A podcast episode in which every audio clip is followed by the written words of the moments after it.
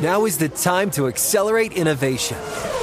T-Mobile for Business is powering Formula One Las Vegas Grand Prix operations and epic fan experiences with secure, reliable 5G connectivity. Because an event this big and this fast deserves a network that can set the pace. See what our 5G advanced network solutions can do for your business at T-Mobile.com/now. View 5G device coverage and access details at T-Mobile.com. Introducing the first ever Grand Highlander, a mid-sized SUV with the ideal combination of space, performance, style, and advanced tech. The roomy Grand Highlander boasts 3 spacious rows with available seating for up to 8. It's available 362 horsepower, hybrid max powertrain, unlimited and platinum trims, delivers the power, acceleration, and efficiency so your family can take on any adventure. There's even a standard digital key, a panoramic view mirror, and a 12.3-inch multimedia touchscreen, so you always arrive on time.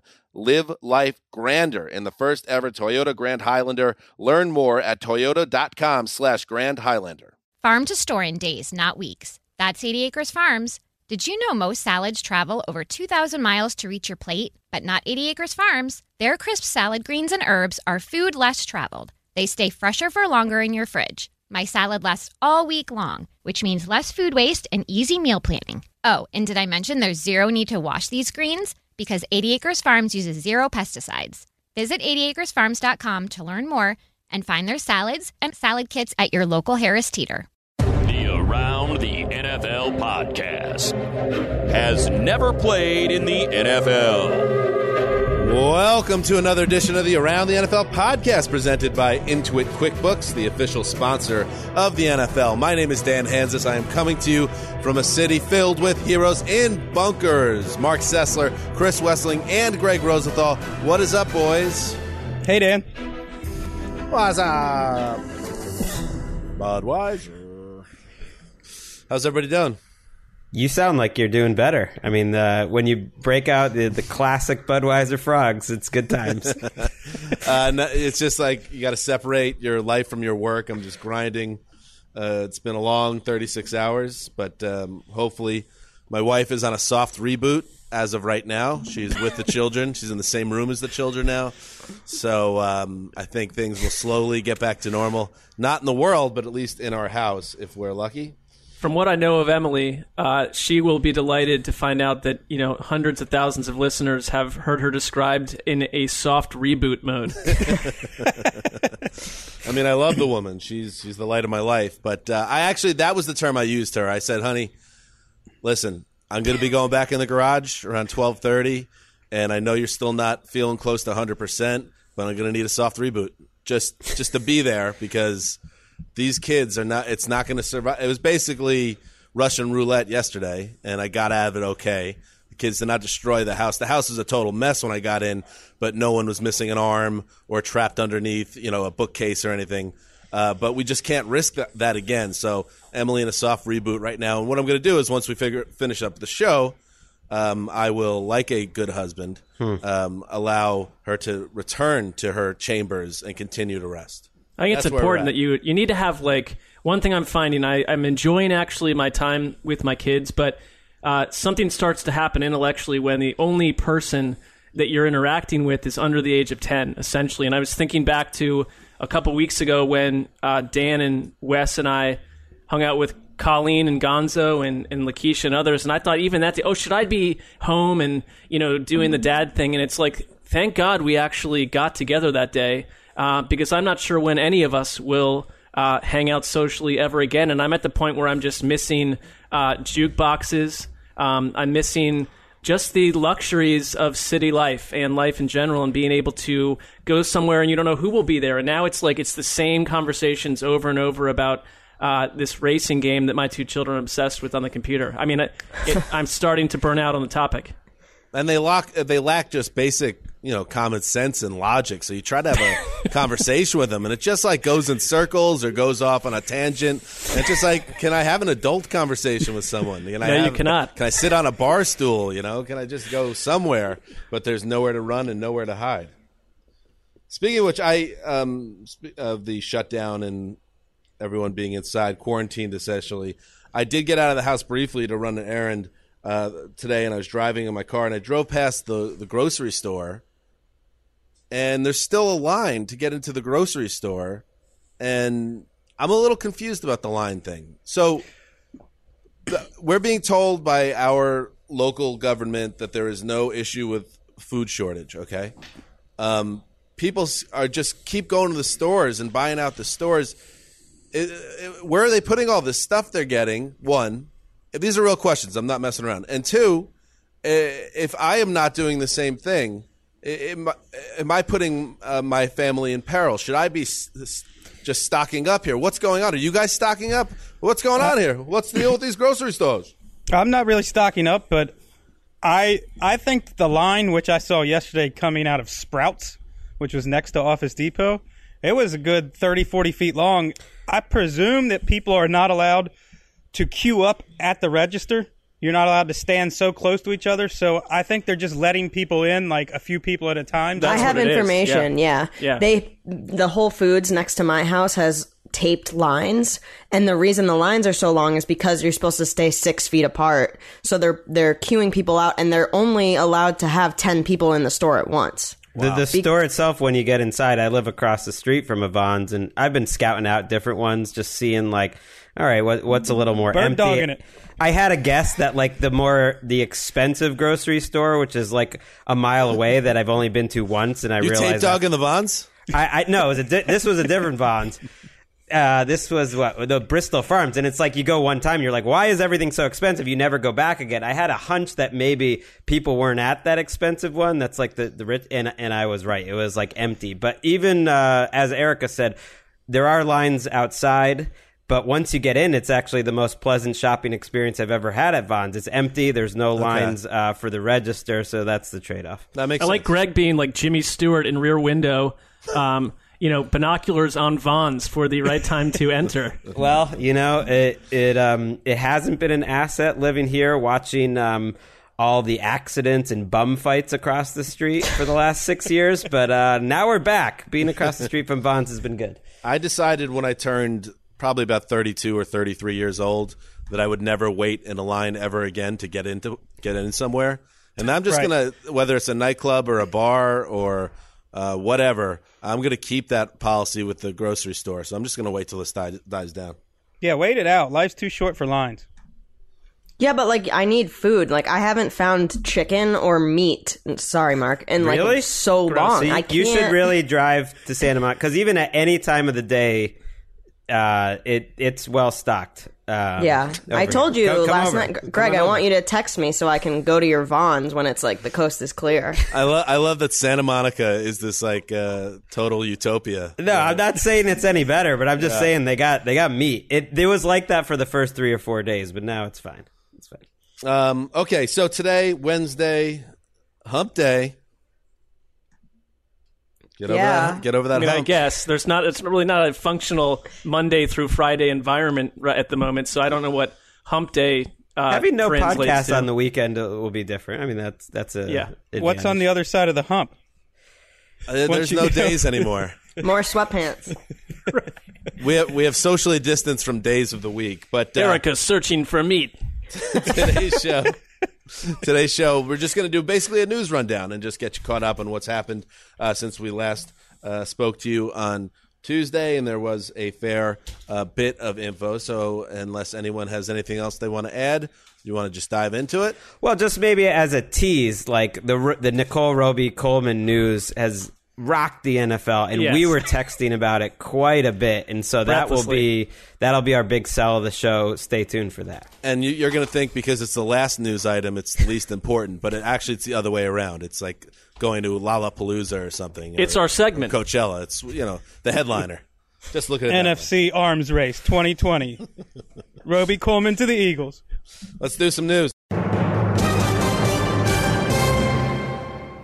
All right, let's start with a little bit of league calendar information. The league year started on time, as we all know, after much hand-wringing about whether the NFL should push it back because of COVID-19 and the coronavirus. They did not, as we all know.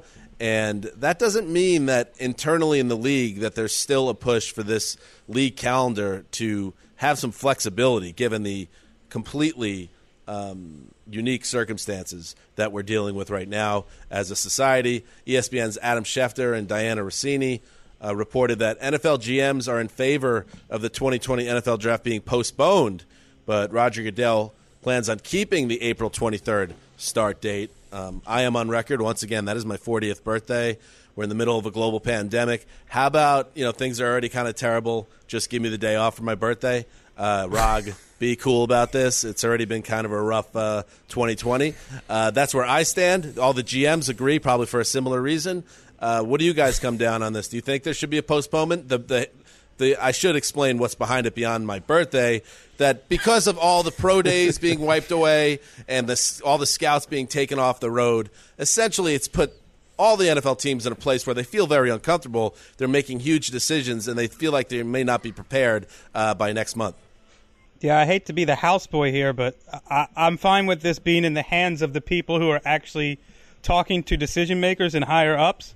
Out of all the things to be outraged about, I don't think that the NFL draft is really on the top of my radar. No, I hear you, but I also understand why the GMs are trying to have their voices heard. I think there's an idea that there's a competitive disadvantage depending on maybe where you live and what each team's situation is going to be and what the world could look like in a month, that your team could be really in a place where you don't feel like you can do the draft as well as you can versus maybe another team in a city where it's not as bad. It's not still in a lockdown. Like, I get it. Like, the Olympics is a much bigger deal. The draft you can do just, you know, calling in a pick. But Mickey Loomis said this isn't a fantasy draft. What is the rush? And I think the GMs are kind of saying, like, what is the world going to be like in 6 weeks? Because you might just be delaying the inevitable, which is canceling it then. I mean, maybe that's Roger Goodell's idea, is that, like, by not canceling it now, you leave open the window that you could do it and that it's still up for debate. But I think it's understandable to maybe want to push it. Yeah, I don't have a problem with waiting a little bit, though, just to see.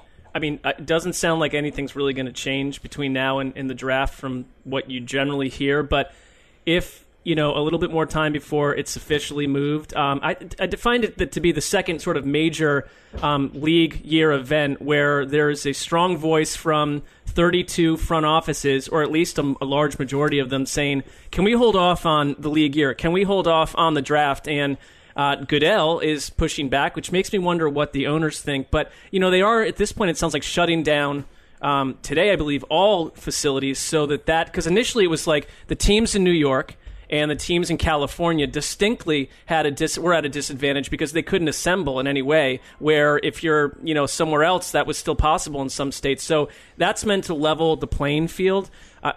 That helps, but it still creates a lot of issues on how to communicate. And if you're a first-year front office and a first-year coaching staff, I just think that this season is going to – the mounting complications and pressure to cohere as a team are going to be incredible for the new groups versus, say, the Steelers or the Saints that have been doing the same thing and operating the same way forever.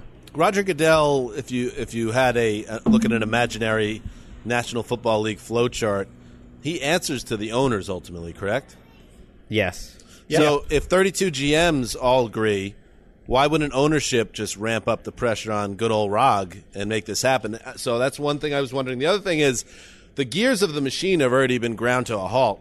They cleared out the whole Vegas thing. There's nothing to be postponed in terms of an actual physical setting.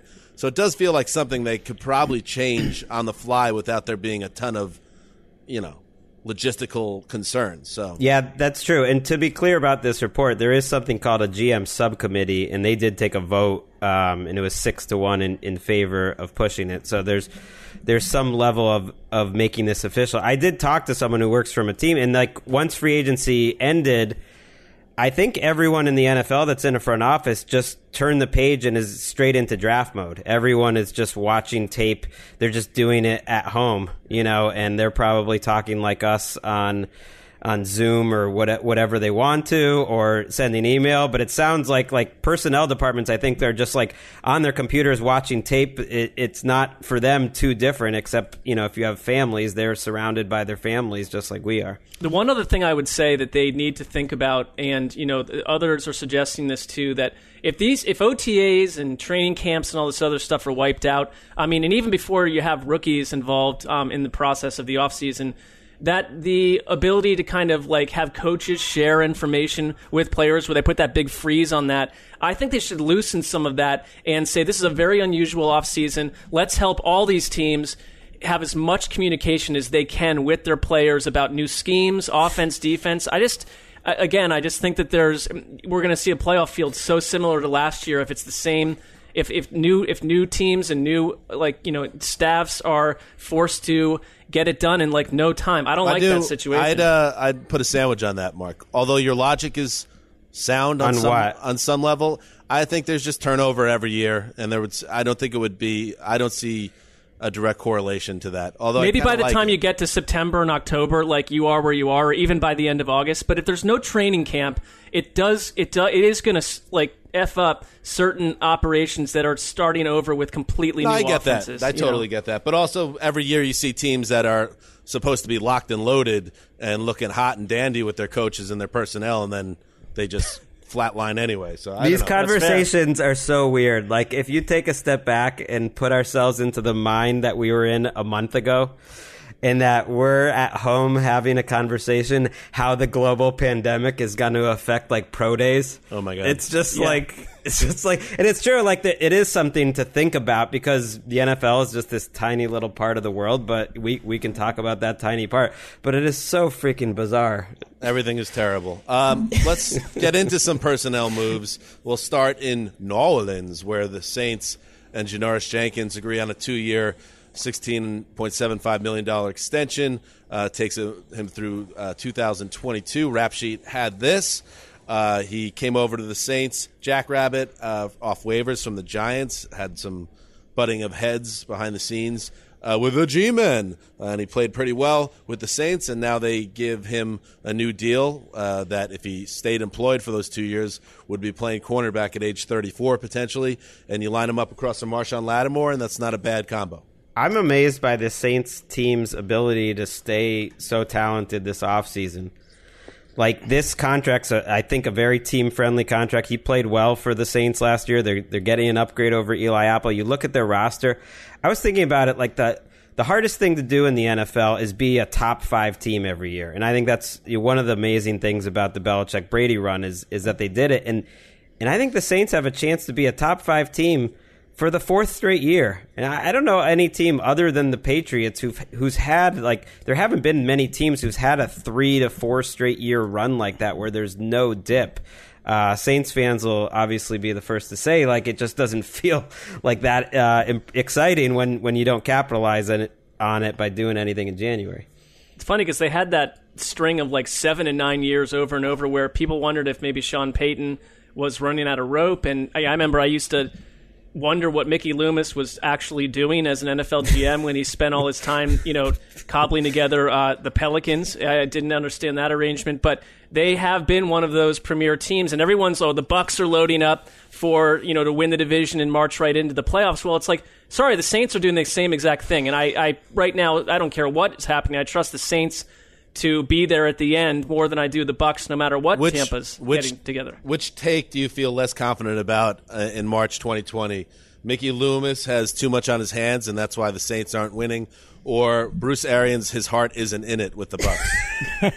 Well, I think at this point, like, they've both been proven false. There was a period where I think that my Mickey Loomis concerns were, well, they went 7-9 3 straight years. That was right. When you were honking. That's about when that. I was beating that drum. It's not. It was a great 13-3, and I'm not sure Loomis cares about this team. You know, sometimes, like, you know, Max Kellerman or Stephen A. Smith. It's not about whether the take is right or not. Was it a good take? That was a great take. Yeah, I loved it. It's all that matters. It was a saucy take. In other news, speaking of the Bucs, Ndamukong Suh is staying in town. He agrees to a 1-year, $8 million contract. The Bucs are all of a sudden in a place that people really want to be at because Tom Brady's the quarterback. So you got Shaq Barrett back there on the franchise tag. You got JPP, who just re-signed for two years. And now Sue, he's 33 years old now, but he played a ton of snaps last season. He's, at least according to metrics, advanced metrics, PFF and the like, he's fine to okay to fine at this point in his career. But a nice little piece, and continuity along the defensive line is a good thing as long as you're not a progress stopper, right, Wes? He had a pretty good year last year. The Bucs, nobody could run on them. With Vita Vea, who I think might be the best nose tackle in the NFL now, and Sue, and then you've got, like you said, JPP and Shaq Barrett, the middle linebackers with Devin White and Levante David. This is a really good front seven, and I don't think you're going to be able to run on them again this year, if there is a this year. Sue, according to PFF, was the number 30 interior lineman out of 119 qualifiers. So, yes, he played at a high level. Not bad for a guy that's been doing it for, 13 years or so now. Football Outsiders keeps track of, run defense, and there's some stat, I think, like three of the top five run defenses in the last 20 years, Todd Bowles has been associated with. So that's what the Bowles assance gives you. He's going to stop the run. It's a good thing, too, that Tom Brady wasn't one of the people that Sue stomped on back in his bad boy days in Detroit, because now they're going to be, hanging out with each other, eating spaghetti. I kind of miss that Sue. I like that Sue way better, like the misunderstood ball player who just likes to play hard and stomp a guy and kick a guy in the nuts every once in a while. I like him better than the guy hanging out with Lee Iacocca and talking about Chrysler. Yeah. I once interviewed his mom for that celebrated Mother's Day piece I think I mentioned, and she went on a long riff about how she was like, when he was a little boy, he loved playing with his Legos. I was like, I just can't really imagine Ndamukong Suh as a Lego master, but apparently he was very skilled. It's impressive how often you bring up that Mother's Day piece. What's the link? What's the link? What's the vanity URL? You know what? Here's what you do. You go to NFL.com/Sessler, and you just scroll down and down and down. I don't think it had a vanity URL. I just did Mother's Day Marc Sessler. Let's see. That'll probably do it. Well, we don't need to invest in too much more time into this. What it means to be the mother of an NFL star, May 11th, 2017.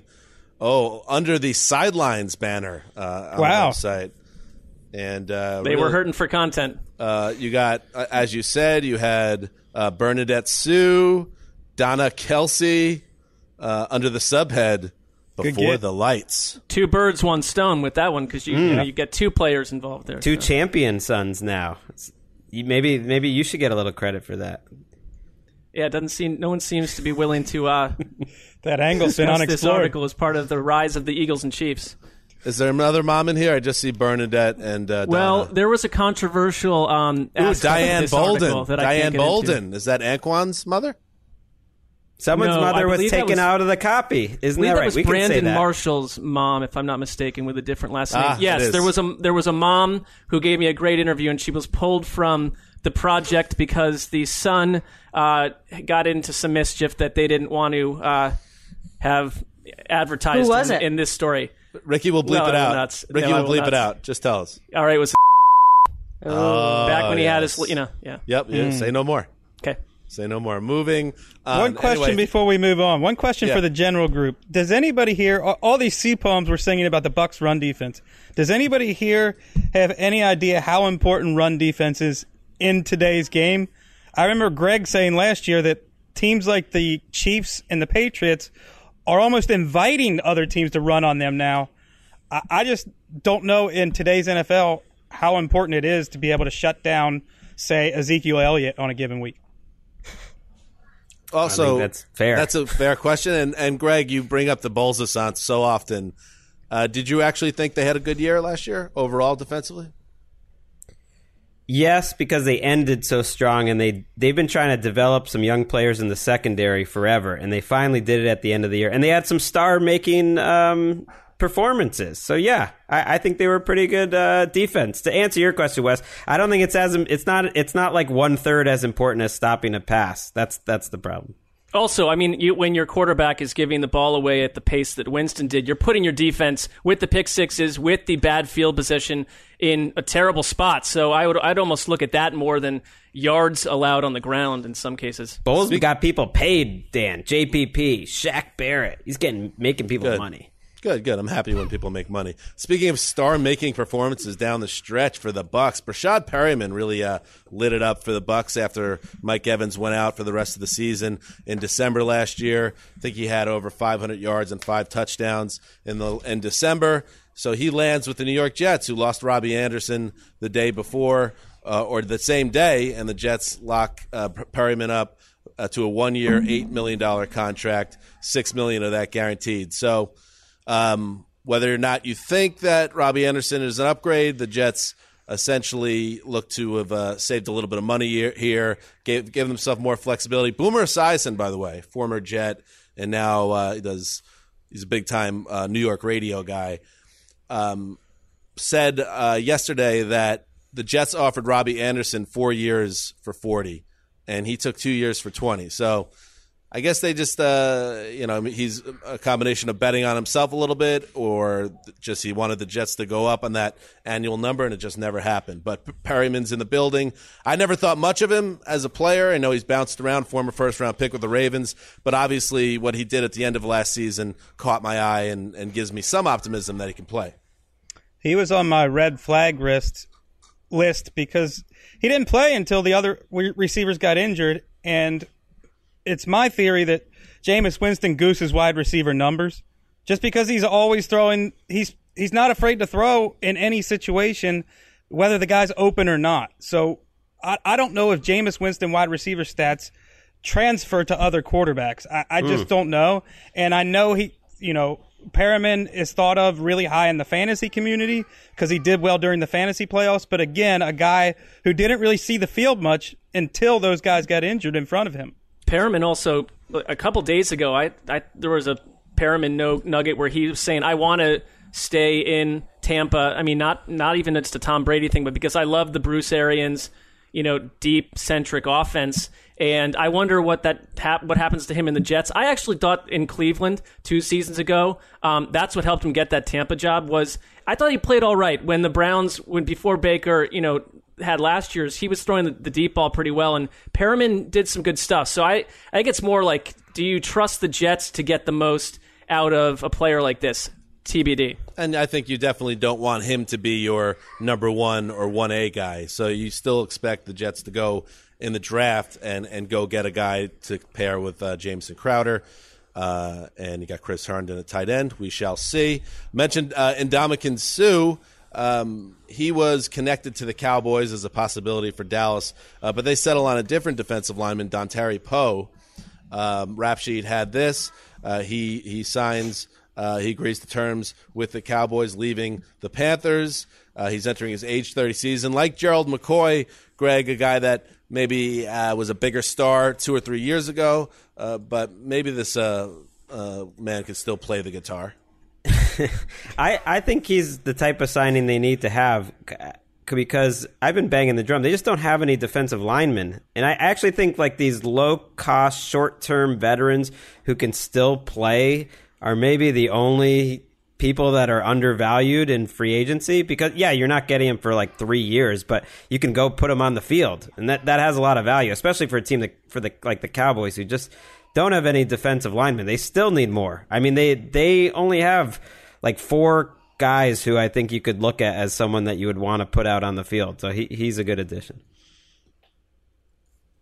All right, moving on. Tajay Sharp is now the new wide receiver for the Minnesota Vikings, who have a vacancy to fill with Stephon Diggs now with Josh Allen in Buffalo. It is a 1-year, $1 million contract. He'll start potentially opposite Adam Thielen.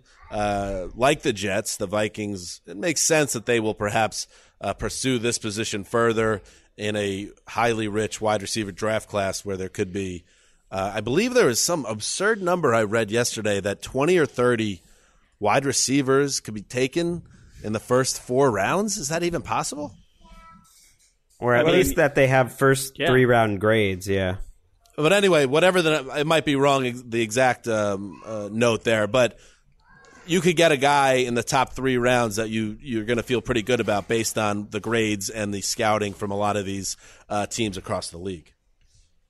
Tajay Sharp was a guy who was behind Adam Humphries for most of last year and played in December when Humphries was hurt. played fairly well, but he's also a guy you're not going to expect him to get more than 500 yards in a season, so he's not really moving the needle for that Vikings offense. I mean, that's one of the worst receiver cores in the league right now behind Thielen. I guess you have Thielen, but after that, they don't have anyone.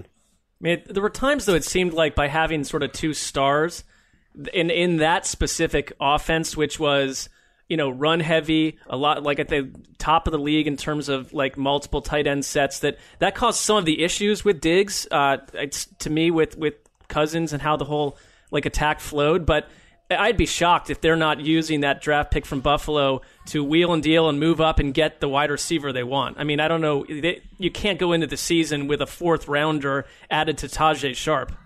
Speaking of Stephon Diggs, Marc Sessler dropped the bomb on Twitter. Sam Bradford didn't even know what hit him. Here's the tweet from Mark. Daily reminder that Sam Bradford made $129,982,500 to go 34-48-1. He's not done yet, folks. Never made a Pro Bowl or an All-Pro team. Never started a playoff game. Very possibly lives in a castle right now off the coast of some majestic ocean. And the very Stephon Diggs got into Mark's replies. Really? Yes, and I won't say he clapped back at you, Mark. I didn't take it aggressively, but no, yeah. But he, I think he wanted to defend a former teammate. This is what Diggs wrote, but let's not forget the teams Sam was a part of. One of the smartest QBs IQ-wise and one of the most accurate as well. When healthy, one could argue he was pretty damn good. So Mr. Twitter warrior, Mr. guy on the sidelines, never played a snap.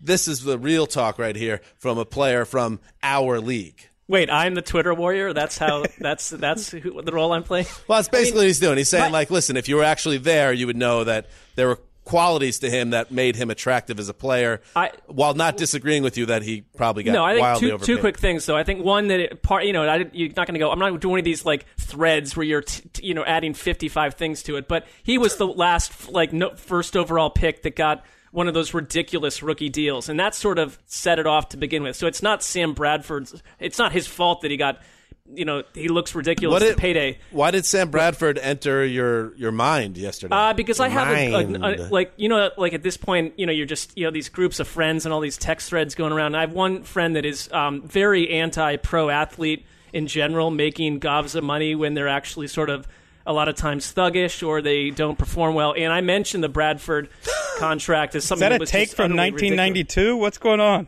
The what? Is that a take from 1992? What is going on with that? All these players with their do-rags and their posses. Well, I don't, I was saying that there are a lot of really actually good people in the NFL, but there are some contrasts that look ridiculous. But my thing with Sam Bradford is I always struggled. If you'd have given top 5 most memorable Sam Bradford moments, well, I've got one. I'm not the person to write that article. We got that Saints game. I know. I was gonna say, why why Diggs is sticking up for him, because he was there. For that Week 1 Sam Bradford performance in 2017. Wes, you did that top 20 Game Pass games. That should have been number 1 on the list. Sam Bradford dealing. Yeah, find me a game with better ball placement by a quarterback than that game. But what would 2 through 5 be? I'm just saying. None. It's not someone that there are not a lot of magical moments created by this guy that made $130 million. That's all. There was a good tie he had. I remember. I think when he was part of the St. Louis Rams, I forget. Ooh, with some really good team. That, yeah. And it was like, yep. This is very typical Bradford that he had his best performance. Who was it against? The Seahawks, I think, where it ended up in a tie. He was good for a couple ties a year. Yeah, and also, Mark, I was watching a really kind of underrated TV series out there, whether you're a fan of wrestling or not. It's called Dark Side of the Ring on Vice, which is a real network that I wasn't really aware of. But it was they did an episode yesterday on the death of Chris Benoit, and it went through a lot of that period in wrestling history, and you dig into how much abuse the pro wrestlers. Wait, play it again, Ricky. Let's hear the guy say, "It's real to me, damn it." It's still real to me, damn it. I mean, thank you. Easy, man. How much abuse they do to their bodies. Sam Bradford, Mark, he left his body on the field of the NFL. He in stadiums across the country. That man's body will never be the same. He laid it all out there trying to be a great QB. It just didn't take. I don't doubt that. And I thought that maybe 30 people would click like on that thing. And it kind of, for some reason, in this space where everyone's just sitting in their houses, kind of blew up. And I then felt bad because the last thing I want is like Sam Bradford and his like cousin like to see it or something, or his wife. I mean, it's you know, plus you're doing it daily. You said it's going to be a daily reminder. We're waiting to hear it. It's run its course. What about Richie Bradford, his 9-year-old son? Yes. Ooh. Yeah. Then same suddenly, age as Luke. Yeah. I know. I'm going to take a break from Twitter. I feel like I crossed the boundary there. So. I don't know if he has a son. If you made $143 million, you'd name your son Richie too. We have Tyler Eifert news. Sound the Tyler Eifert alarm.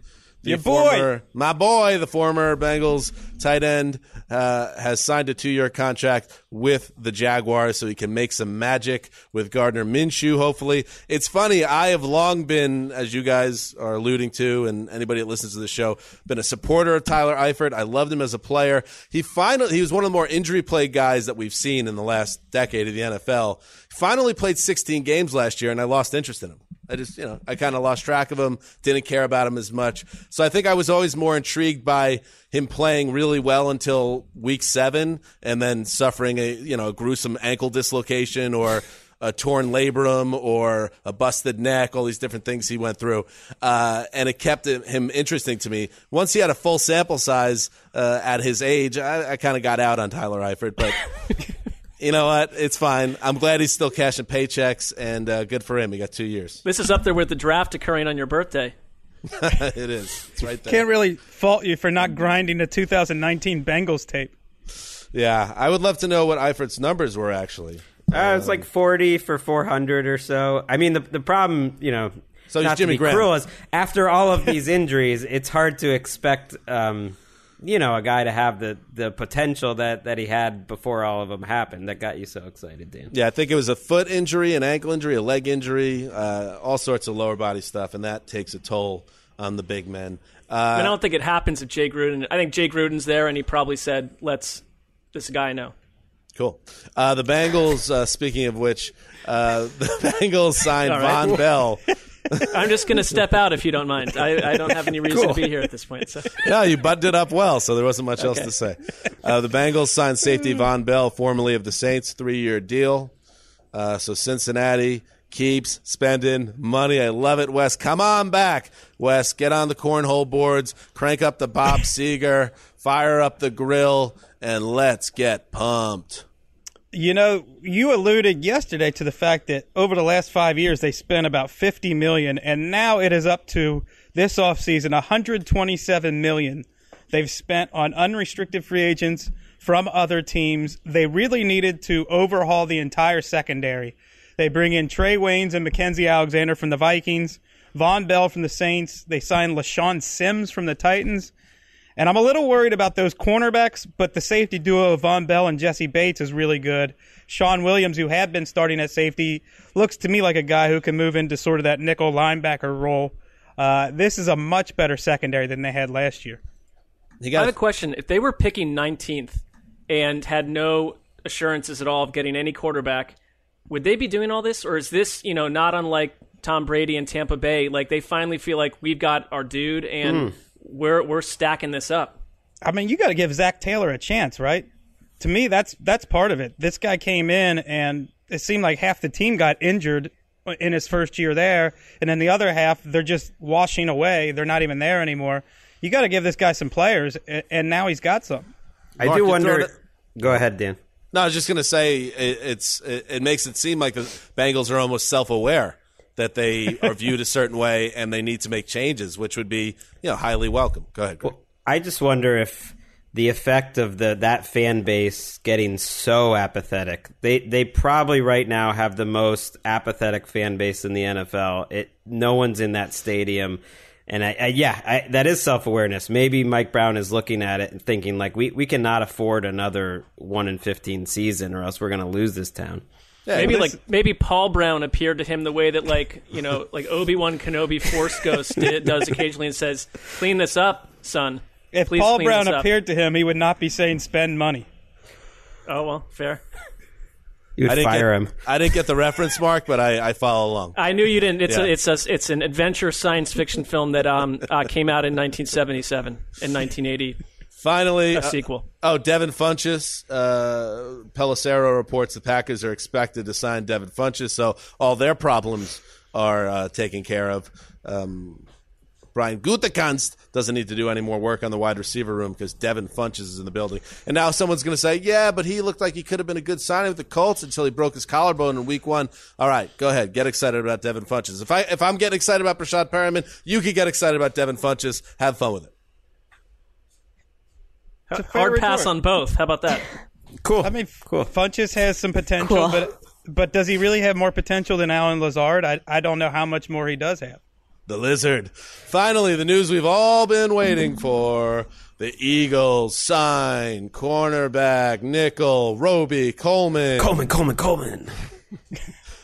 NRC. So they pair NRC with Darius Slay in their remade secondary. And, of course, Ricky, pop quiz. Your football knowledge has really, I would imagine, gone up tenfold since you joined our podcast. So I'm going to hit you up with a little trivia. Nickel Roby Coleman, most famous and his forever legacy in the NFL will be? The Saints game, the no call. Very good, Ricky. That's my girl. Ow! Yeah. God, love you. Anyway. Cool. He's on the Eagles now. Nice ball player. I like him. A little aggressive. Yeah. You know. Yeah. Another team that remade their secondary. A little bit. They also signed Will Parks from the Broncos, who had several teams interested in his services, can play either safety or nickel corner. So they've got a pretty interesting secondary now, much better than last year's. Hey, ultimately, he helped, you know, he sent them to the Super Bowl. I mean, got a little lucky with the no call there, but it was a smart move.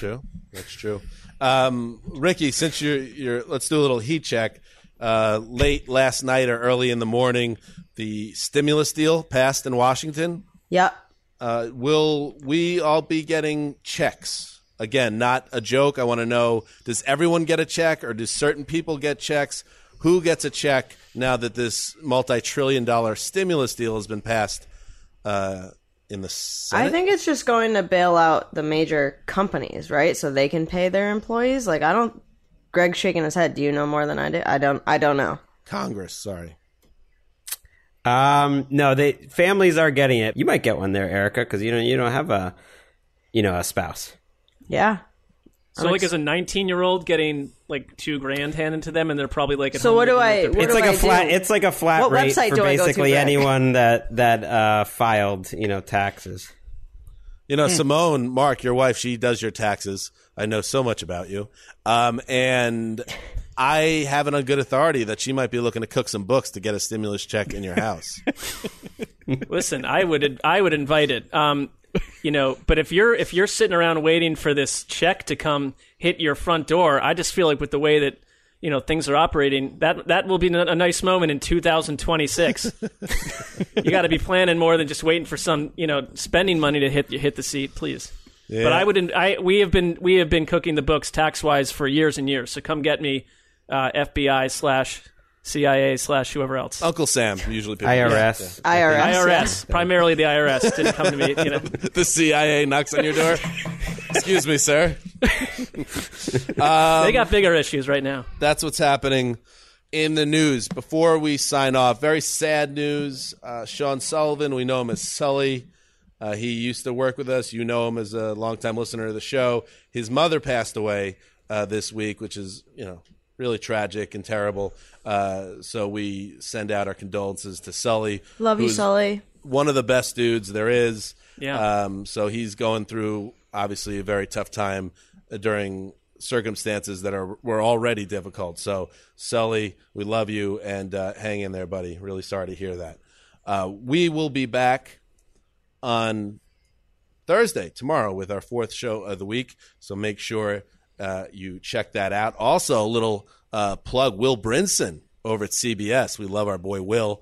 I'm going to be on his program tomorrow, the Pick Six podcast, I believe it is. Yeah, it's good. I've watched that a few times. I've enjoyed it. I'll be joining Will tomorrow, so look for that.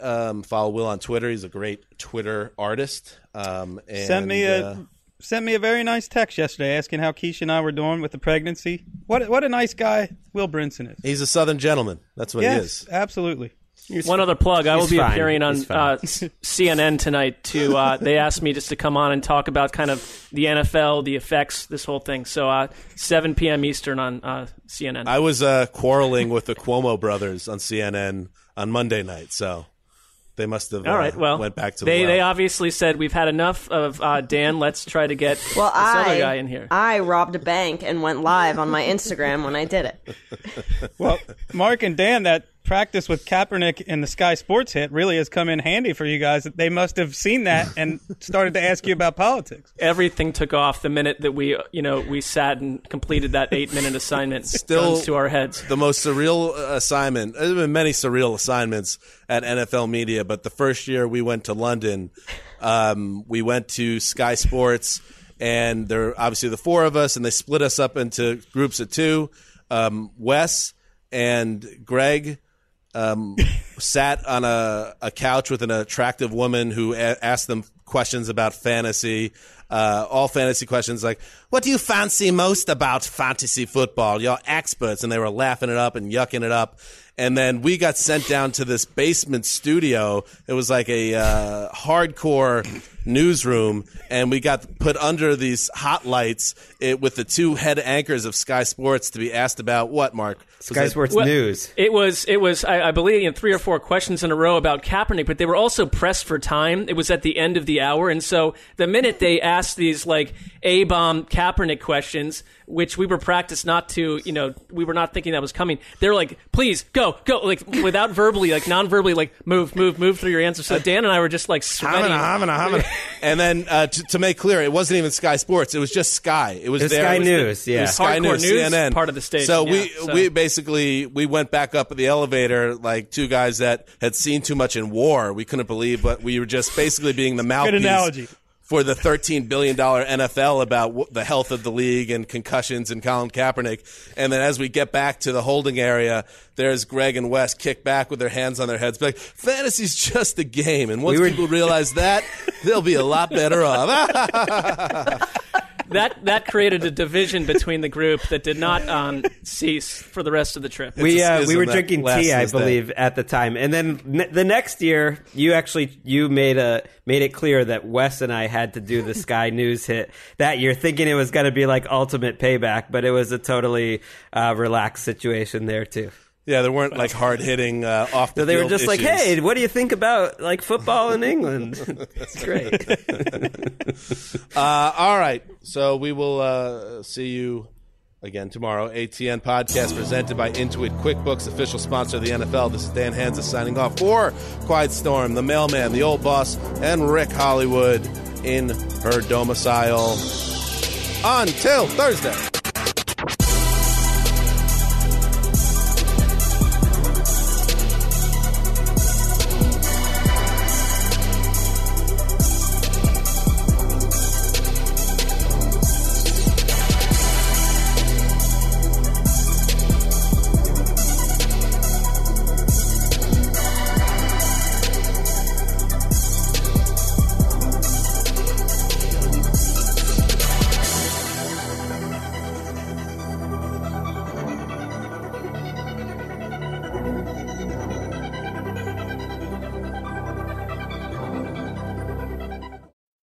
Tracy V. Wilson from Stuff You Missed in History Class. The national sales event is on at your Toyota dealer, making now the perfect time to get a great deal on a dependable new car. Like a legendary Camry built for performance and available with all-wheel drive, you can count on your new Camry to get anywhere you need to go. Or check out an affordable and reliable Corolla with a trim for every lifestyle. From the hip sedan to the sporty hatchback, there's a Corolla built just for you. Check out more national sales event deals when you visit buyatoyota.com. Toyota, let's go places. Farm to store in days, not weeks. That's 80 Acres Farms. Did you know most salads travel over 2,000 miles to reach your plate? But not 80 Acres Farms. Their crisp salad greens and herbs are food less traveled. They stay fresher for longer in your fridge. My salad lasts all week long, which means less food waste and easy meal planning. Oh, and did I mention there's zero need to wash these greens? Because 80 Acres Farms uses zero pesticides. Visit 80acresfarms.com to learn more and find their salads and salad kits at your local Harris Teeter. With the new Dexcom G7, you can achieve better diabetes results without painful finger sticks. It sends your glucose numbers to your compatible phone or watch so you can always see where you are and where you're heading. See how food and exercise affects your glucose, making it easier to spend more time in range and lower your A1C. Take more control of your diabetes with the #1 recommended CGM brand. It's easy to get started today at Dexcom.com. That's Dexcom.com. Dexcom data on file 2023. If your glucose alerts and readings from the G7 do not match symptoms or expectations, use a blood glucose meter to make diabetes treatment decisions. For a list of compatible devices, visit Dexcom.com/compatibility.